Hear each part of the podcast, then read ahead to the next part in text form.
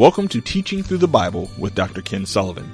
As a veteran senior pastor, Dr. Sullivan understands the importance of Bible teaching in the spiritual growth and development of God's people. Dr. Sullivan's method of teaching the Bible is to read and carefully explain each chapter and verse in clear and understandable terms so the student of the Bible gains the full understanding of God's Word.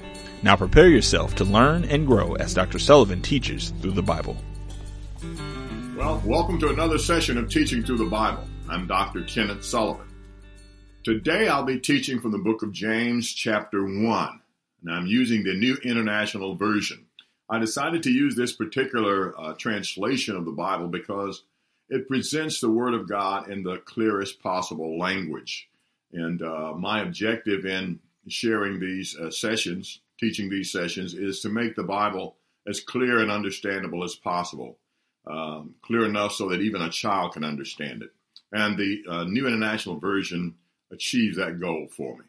Now, before we get into the study uh, today of the book of James, chapter 1, uh, I want to just give you a little bit of a background on the book. Uh, the book of James was uh, probably written from Jerusalem in around 46 AD by James, the half brother of Jesus. Some scholars felt that James did not belong in the canon of Scripture because they felt that it uh, uh, contradicts uh, some of the other Bible, uh, the other books of the Bible that talk more about grace. Pauline epistles, Romans and Galatians talk a lot about grace and faith without works, apart from works for salvation. But Galatians and and Romans also give a great deal of information. Paul talks a lot about uh, works in both of those books as well. In fact, in all of his, virtually all of his Pauline epistles, Paul uh, covers the subject of works. And uh, so James actually doesn't contradict those great works. It, it actually complements them and uh, uh and kind of comes alongside to, to, to balance them. So James, through all of his epistles, uh, though he talks about uh, the, the importance of faith apart from works, he also talks about the importance of works as evidence of faith. And that's the theme of this great book of James. So now let's jump right in. Chapter 1, verse 1 of the book of James. James, a servant of God and of the Lord Jesus Christ, to the 12 tribes scattered among the nations, greetings. So now, like Paul, James opened his letter with the customary self identification.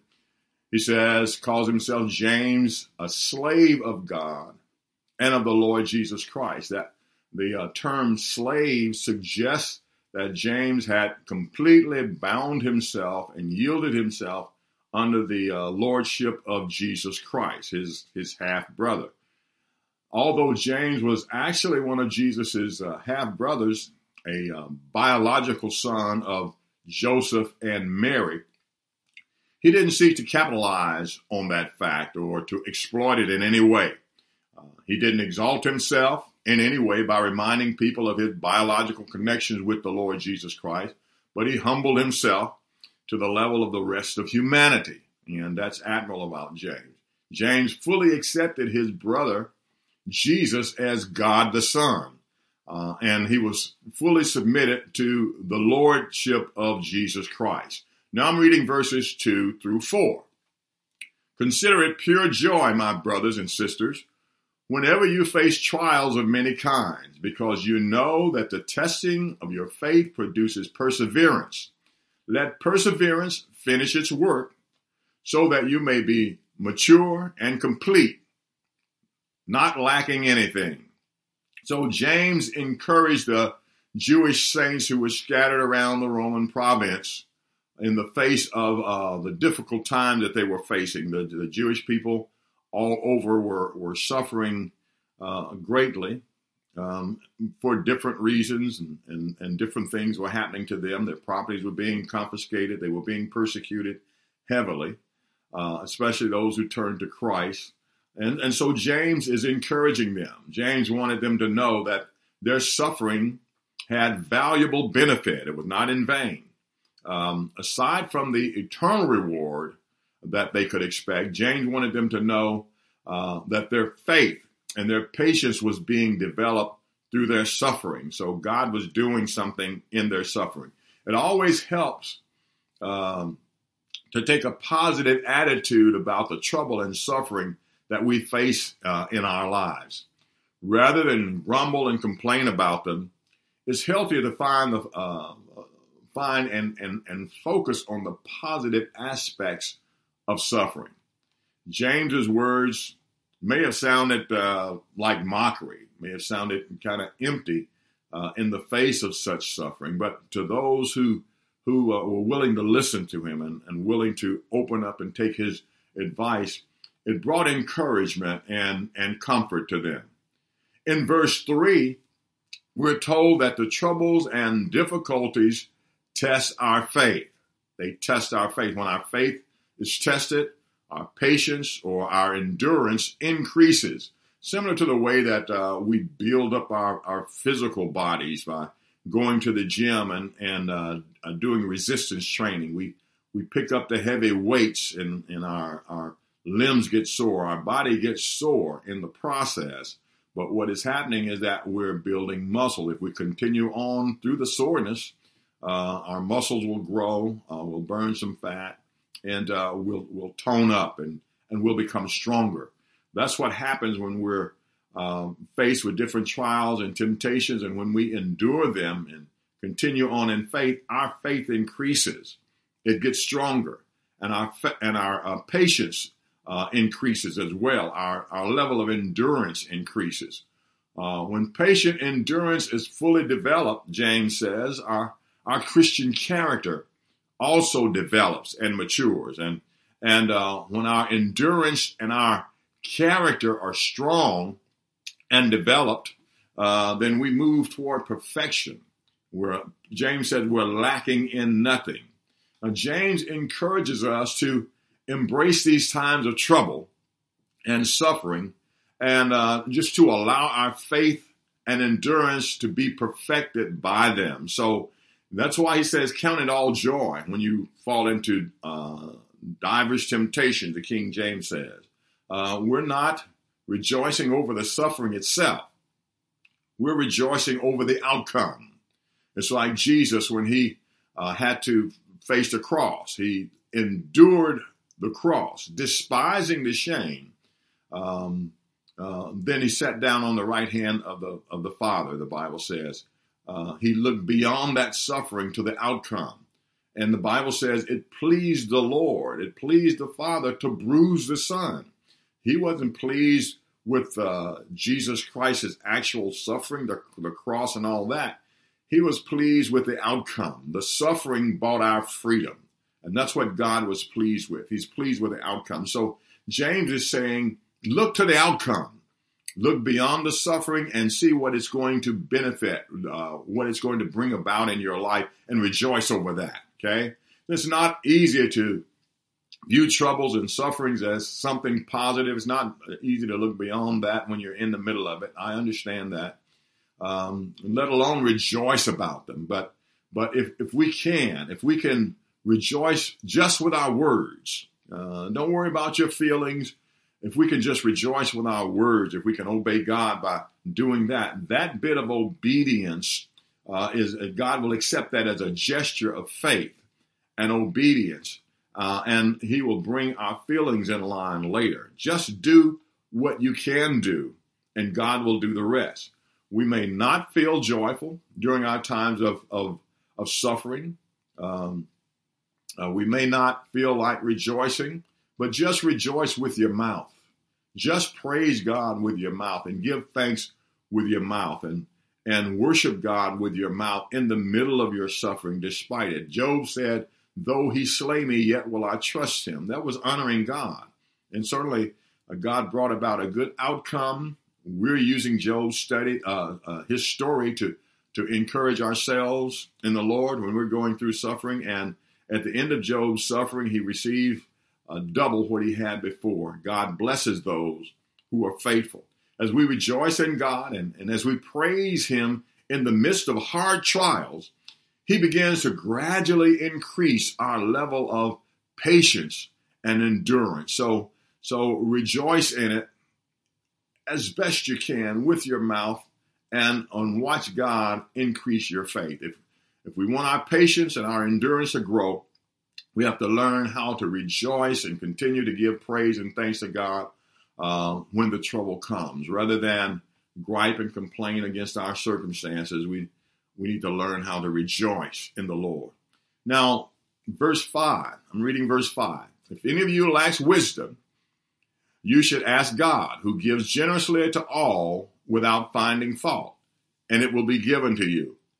Now, James here is speaking of a specific kind of wisdom, uh, the kind of wisdom that we need when we're dealing with specific problems and challenges. God's wisdom is necessary in any circumstance that we may be facing in life. Uh, God will show us uh, what to do in any specific situation if we ask Him. It's amazing to think that the uh, creator of the universe, uh, the one who created everything and knows everything that there is to know about everything, he invites us to ask him for wisdom because he has all wisdom and all, and all knowledge and all understanding. Um, and he offers us his advice. We can ask God about how to deal with anything. We can ask him about how to deal with a problem marriage, uh, a problem child, or or a difficult boss or a coworker or or how to overcome besetting sin. We can even ask God uh, what school to attend or whether to attend college or a trade school. We can ask Him for wisdom in, in any problem we may be facing. I remember when I was uh, trying to decide what to what to major in college. I um, I didn't know what to take. I prayed about it, and the Lord led me to major in in uh, education. So I enrolled in the School of Education, and I didn't know at the time that God was going to use me to to operate a school, um, to uh, to hire teachers, to um, to to to to fund to uh, found a school, and and we operated for a number of years. And, and my wife and I operate a daycare center, and in addition to the church work. So that uh, the experience that I gained uh, in education and the, the knowledge and the background prepared me for something that I had no idea was coming. And even today, we're today we're working uh, with uh, pastors in, in Africa. We're uh, preparing the curriculum and uh, we're helping to fund and build churches over there and schools. And uh, we'll be working with teachers and training pastors and teachers, and all of that came out of the educational background. So we ask God for wisdom. We ask Him for knowledge and understanding, and He guides us. God will not resent or criticize us for asking, but we must do exactly what He directs us to do. Don't ever ask God for wisdom and then turn around and and reject the uh, the advice, the instruction that He provides you with. Don't ever reject God's wisdom just because it's not what you want to do. That's rebellion um, um, that's suggesting when when when we ask God for wisdom and He gives us direction, and we don't do that, then that's suggesting that His wisdom is inferior to ours. Such rebellion only increases the problems and difficulties in our lives. It, it never solves them. So we should be eager to ask God for direction, and then when He gives us direction, we should follow that and not lean to our own understanding. Like uh, Proverbs chapter 3, verses 5 and 6 says, Trust in the Lord with all your heart and lean not to your own understanding. In all your ways acknowledge him and he shall direct your path. He'll tell you, show you which way to go. Uh, and when he does, uh, go that way. Don't lean to your own understanding. Go by what uh, God has, has, has, instructed you to do. Uh, if we trust God entirely and, and seek his will, when dealing with decisions and difficulties, he, he'll show us a more perfect way that blesses us and blesses others. Uh, but when asking God for wisdom, we can't expect Him to give us directions that violate His word or His will. He will not tell us to do something that is in contradiction to His word or His will. Um, now, it's also important to note that God's directions often don't bring an instant uh, end to difficulties and, and problems that we may be facing. God's solutions are sometimes gradual. Uh, so after we prayed and followed the wisdom of God, we have to be prepared uh, to allow time for the situation uh, to change. But ju- let's just stay faithful with God. Now, how does God answer our prayers for wisdom? Well, He may simply bring a passage of Scripture to your mind to direct you. Um, and there are other times when, he, when we'll suddenly realize exactly what we should do after asking God for wisdom. He, he may direct us through the wise words of other people, is another way that He may do it. So when you pray for wisdom and then suddenly you get an idea of how to do something, something that you couldn't figure out before, you're trying to figure out something and suddenly, oh, you notice uh, a way to do it. Don't take that for granted and don't think that's coincident and don't think that that came from you. Uh, God is infusing you with, with uh, wisdom and understanding uh, of how to solve your problem. Now, one way that God routinely gives wisdom and directions is through his ministers and the sermons that they preach and teach.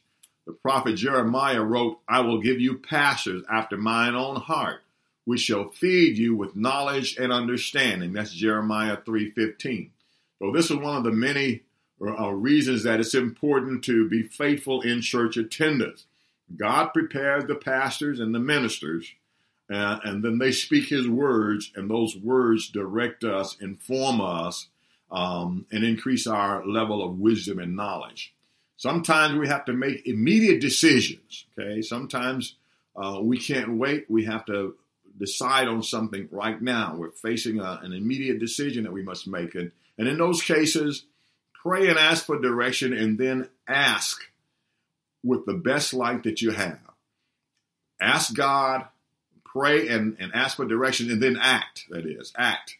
Um, choose one path or the other, but use the best knowledge that you have to make your decision and act. But make sure that you are not doing something that is in contradiction to God's word. Now, verse 6. But when you ask, you must believe and not doubt, because the one who doubts is like a wave of the sea, blown and tossed by the wind. Ask for wisdom in faith. It's an insult to God to ask Him for something and not really expect to receive it. To pray without believing is to suggest that God is not true to his word. Okay? It's like calling God a liar or, or suggesting that he acts like flawed humanity. He does not. Praying without expectation is to approach God with a doubtful and unstable mind and attitude. Jesus said this, Therefore I tell you, Whatever you ask for in prayer, believe that you have received it and you and it will be yours. That's Mark 11:24 in the NIV. Now I'm reading verses 7 through 8. That person should not expect to receive anything from the Lord. Such a person is double-minded and unstable in all they do. So a double-minded person is indecisive and they vacillate back and forth about uh, what they believe.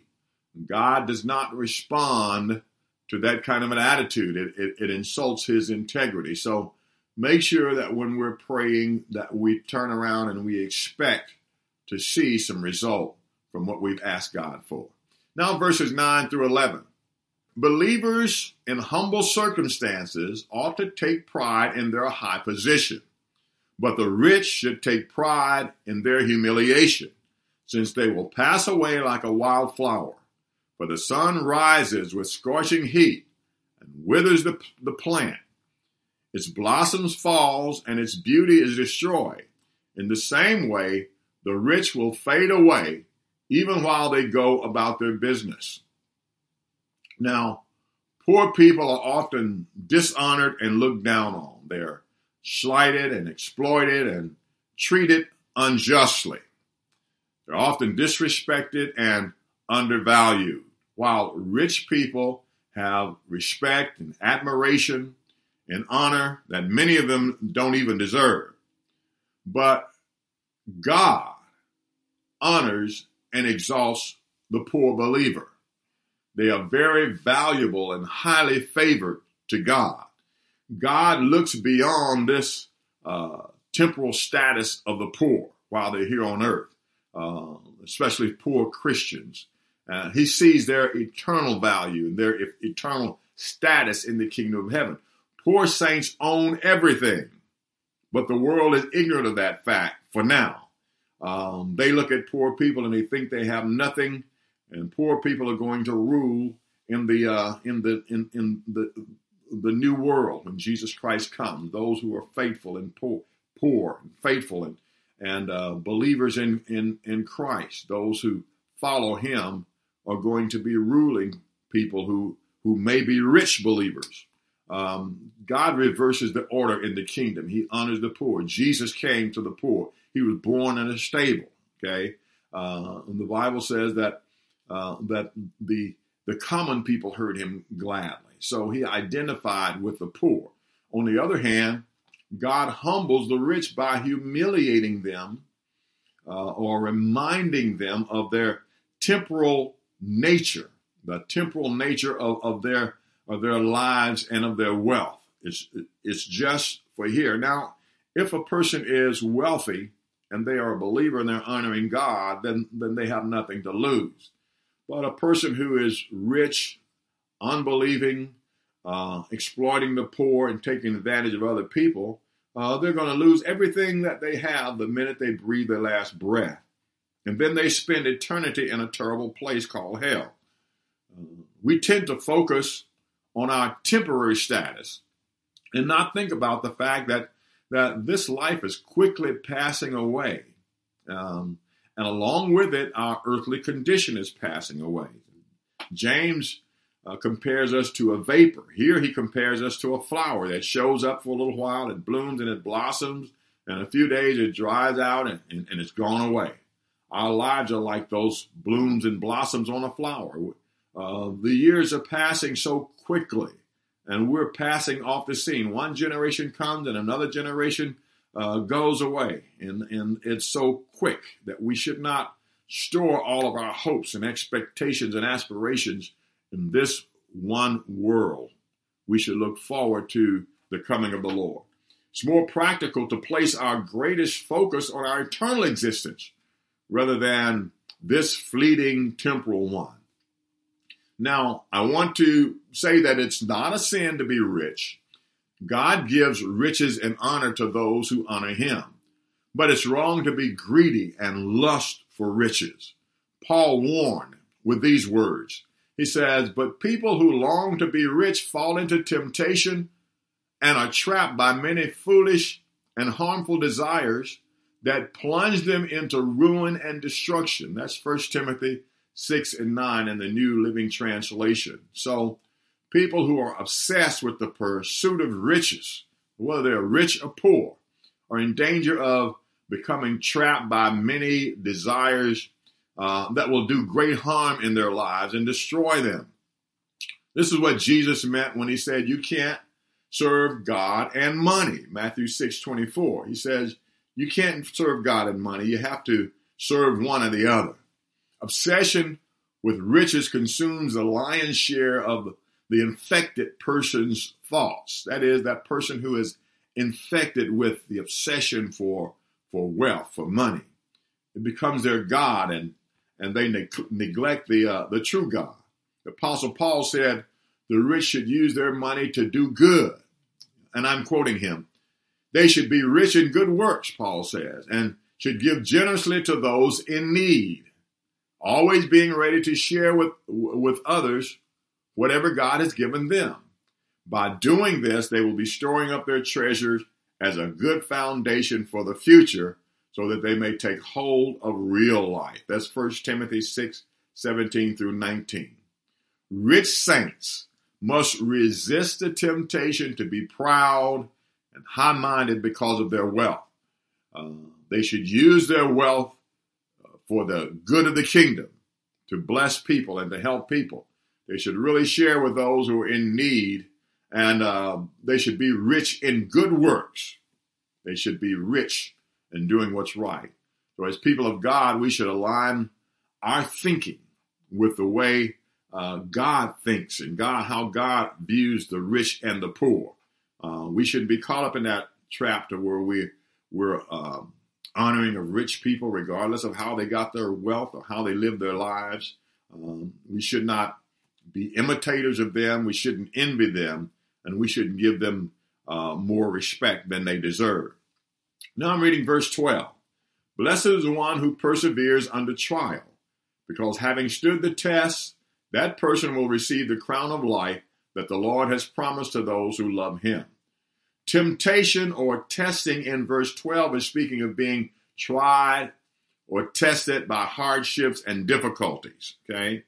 So God blesses those who endure such trials and, and those kinds of temptations with a positive attitude.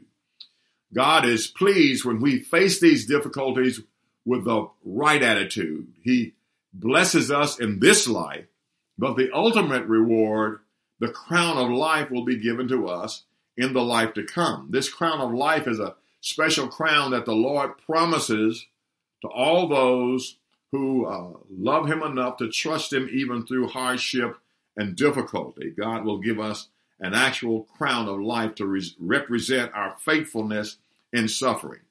Now, verses 13 through 15. When tempted, no one should say, God is tempting me. For God cannot be tempted by evil, nor does he tempt anyone. But each person is tempted when they are dragged away by their own evil desire and enticed. Then, after desire has conceived, it gives birth to sin. And sin, when it is full grown, gives birth to death. So it's important to know that God never tempts us. Um, this temptation here is talking about enticement to sin. Um, the desire to do evil comes from within our own human nature.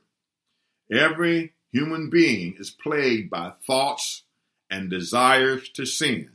I don't care who you are. If you're alive, you have a pulse, you're breathing, you are plagued by thoughts and desires to sin. They may be the morally outrageous kind, such as adultery, or they may be the more socially acceptable kind, like gossip or using your mouth or uh, slander to slander people, backbiting, and all of that stuff.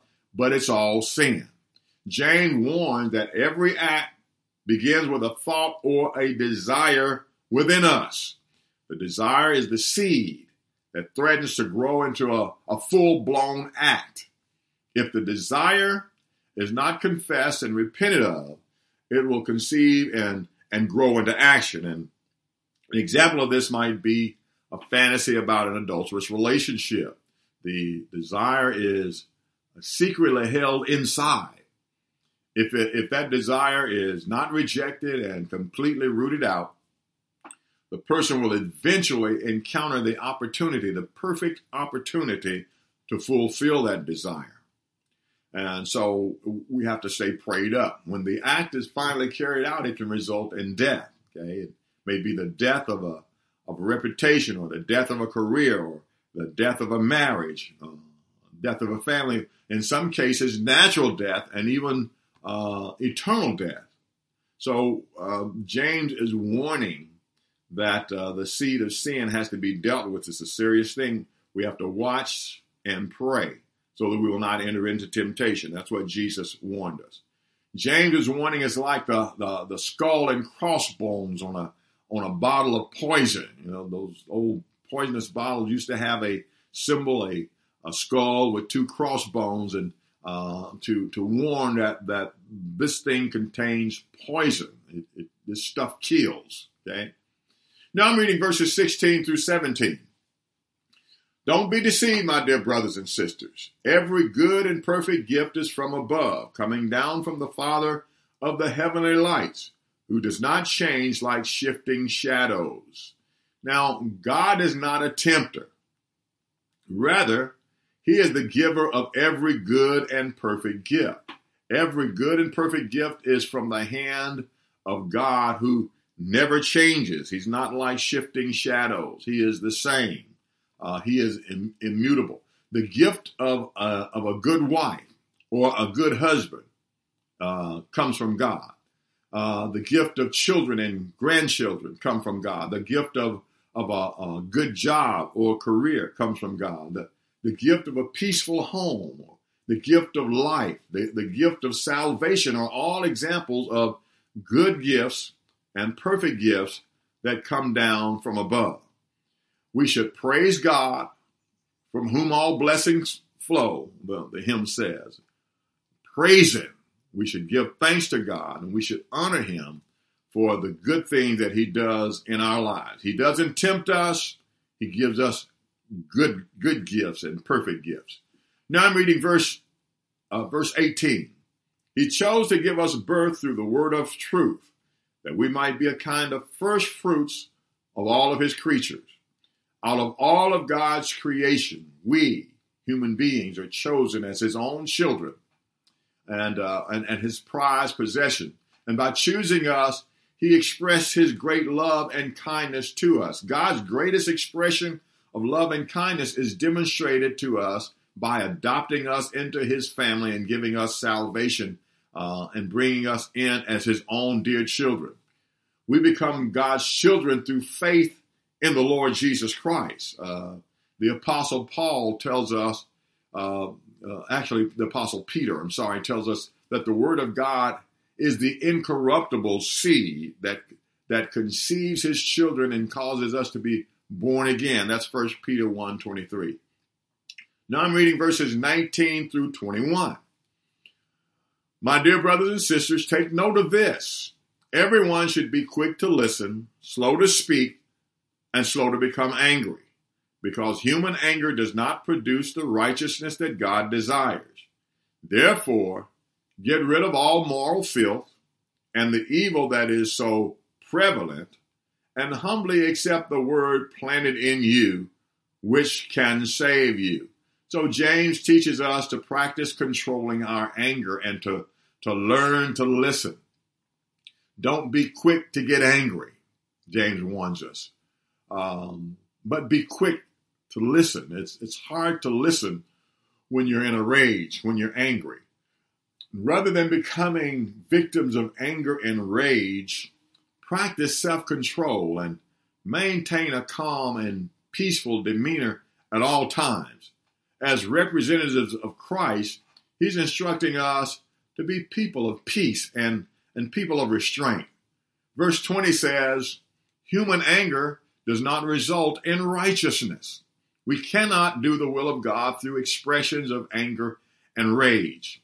Angry outbursts are, are not God's way of handling things. And and they work against the will and the plan of God. So we have to practice being calm. You, we have to practice, we have to use the power of the Holy Spirit to maintain a calm demeanor and control that uh, that thing that rises in us when we're insulted or offended and, and so forth.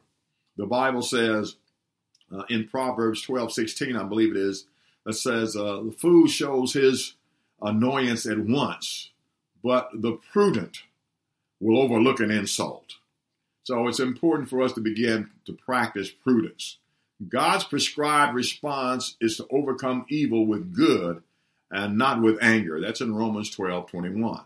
James instructs us to get rid of anger and any other evil and filth that may be uh, that may remain in our lives. Okay, so not only the anger, but the other things that besetting sins and the filth that's in our lives we need to get rid of that. In verse 21, James make it per- makes it perfectly clear that the only way that we can live like this, the way that he advocates, is to readily, humbly, and meekly receive the implanted word of God in our hearts. Okay? And the word of God has the power to save us from the corruption uh, of this fallen world. So we have to uh, meekly and, and, and gently, humbly receive that ingrafted word in us. Take in the word at every opportunity. Don't miss the opportunity to set under good teaching uh, in your church uh, and good preaching. Uh, don't miss the opportunity to read your Bible and meditate upon the Word of God. Receive the engrafted Word of God, which is able to save you, James says. Now I'm reading verses 22 through 20, 25. Verses 22 through 25. Do not merely listen to the word and so deceive yourselves. Do what it says. Anyone who listens to the word but does not do what it says is like someone who looks at his face in a mirror and after looking at him, at himself, goes away and immediately forgets what he looks like. But whoever looks intently into the perfect law that gives freedom and continues in it, not forgetting what they have heard, but doing it, they will be blessed in what they do. So, God's word was written to be obeyed, not to be listened to and ignored. It is a, the Bible is a manual on how to succeed and prosper in life. Um, and it prepares us for eternity. Uh, just like we follow the doctor's prescription, the direction from God's word must be followed precisely as prescribed, or there'll be no results. When we get a prescription from the doctor, we go, uh, we read the prescription, and we follow. Uh, we follow it. And sometimes it says, uh, take all of the medicine. Okay, we can uh, start. We can take some of it. We take half of it, and suddenly we feel okay. Uh, and then we stop taking it, and the, the virus or whatever it is within us was not completely dead, so it comes back. And then we start feeling bad again. We have to go back and get another one. Um, it's the same way with the things of God. We have to be willing to hear what God is instructing us to do, and we have to be willing to full, uh, follow that, those instructions down to the letter. People who read the Bible or listen to sermons without responding in obedience and Uh, uh, and doing what God said, they're setting themselves up for self deception and failure. Okay? Obedience is the key to greater understanding about God and His teachings. If we obey what He tells us, He'll give us more knowledge. The book of Psalms declares this it says, I discern more than the elders because I obey your precepts. I have more knowledge, I have more discernment, the psalmist says, because I obey your precepts. That's Psalm 119 and 100 from the Berean Study Bible. So now James compares the Word of God to a mirror. Mirrors are designed to show us ourselves just as we are.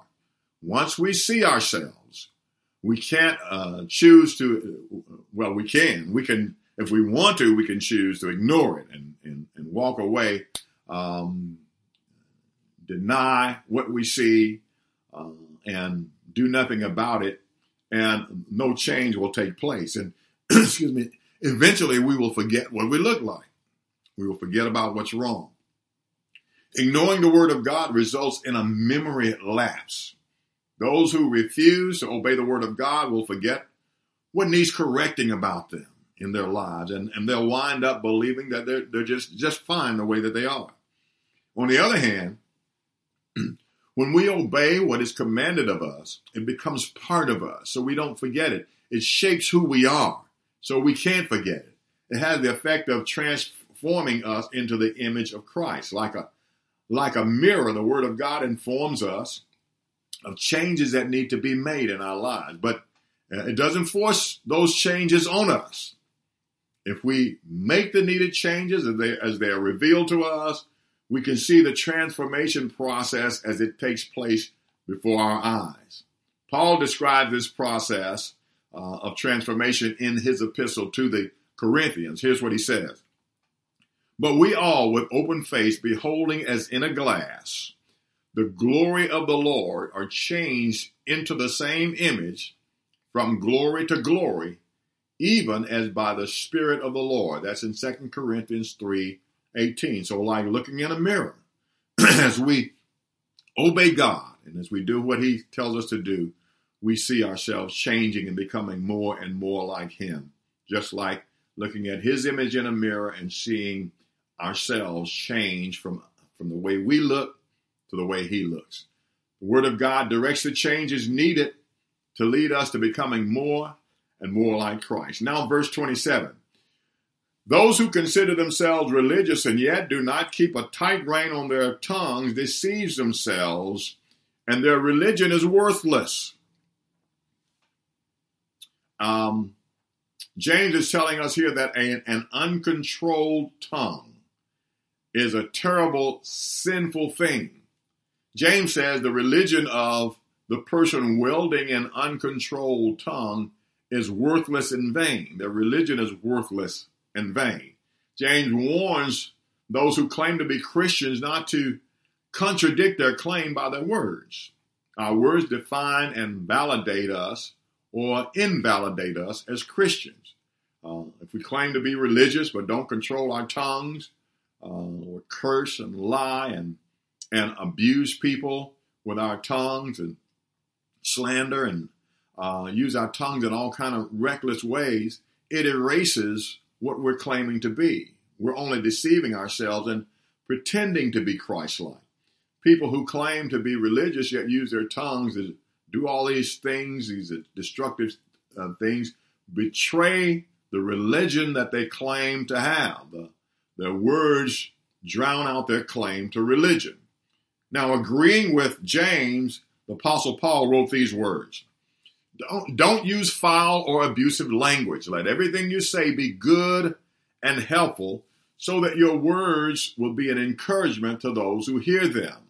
That's Ephesians 4:29 in the New Living Translation. So both Paul and James are admonishing Christians to stop using their words as weapons of war and start using them as instruments of love and peace. Now I'm reading verse 27 um, by itself. Religion that God our Father accepts as pure and faultless is this to look after uh, orphans and widows in their distress and to keep oneself from being polluted by the world. Pure religion is based on the golden rule. And the golden rule says, Thou shalt love thy neighbor as thyself. That's Leviticus 19:18 in the King James Version. Uh, one day the, the Pharisees were hassling Jesus for eating with tax collectors and sinners, people they considered to be low life and unworthy uh, of their company and presence. So Jesus quoted from Hosea 6 6, and it says, I want you to be merciful.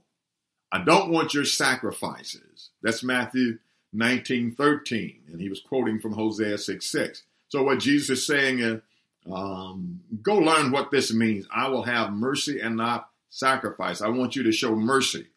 I'd rather have your mercy than your sacrifice. Don't bring your sacrifice if you can't show people people mercy and compassion. Religion that does not compel us to show mercy and kindness to the needy uh, is worthless. It's worthless. True faith in Christ is concerned with suffering people. James tells the Christians, um, um, he tells us to show our religion by doing two things. Number one, caring for those in need, and number two, to avoid the corruption that's in the world. Now, it's impossible to positively, positively impact this world without coming into contact with corrupting influences. That's going to happen. Um, we have to be careful. We're, we're the salt of the, of the earth. We're the light of the world. Salt has to make contact with the meat before it can season it. So we have to be in the world. Uh, but we have to be careful to uh, pull people out of corruption uh, without allowing it to corrupt us. So stay prayed up, stay read up, stay churched up. Amen. Amen. Well, that brings us to the close of James chapter 1. In our next session, we will study chapter 2. Now, if you live in the Indianapolis area, I want to invite you to come visit us at um, one of our services at New Direction Church, where my son Kenneth Sullivan Jr. is the pastor. Our East Campus is located at 5330 East 38th Street, and our North Campus is located at 7701 East 86th Street. Okay, we're on 5330 East 38th Street and 7701 East 86th Street. I hope to see you at our very next service. Until next time, God bless you.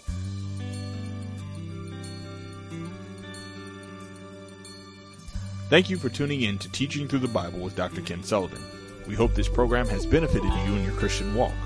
For a free download of this program and to browse Dr. Sullivan's books, videos, and audio titles, visit our website at emergecurriculum.com.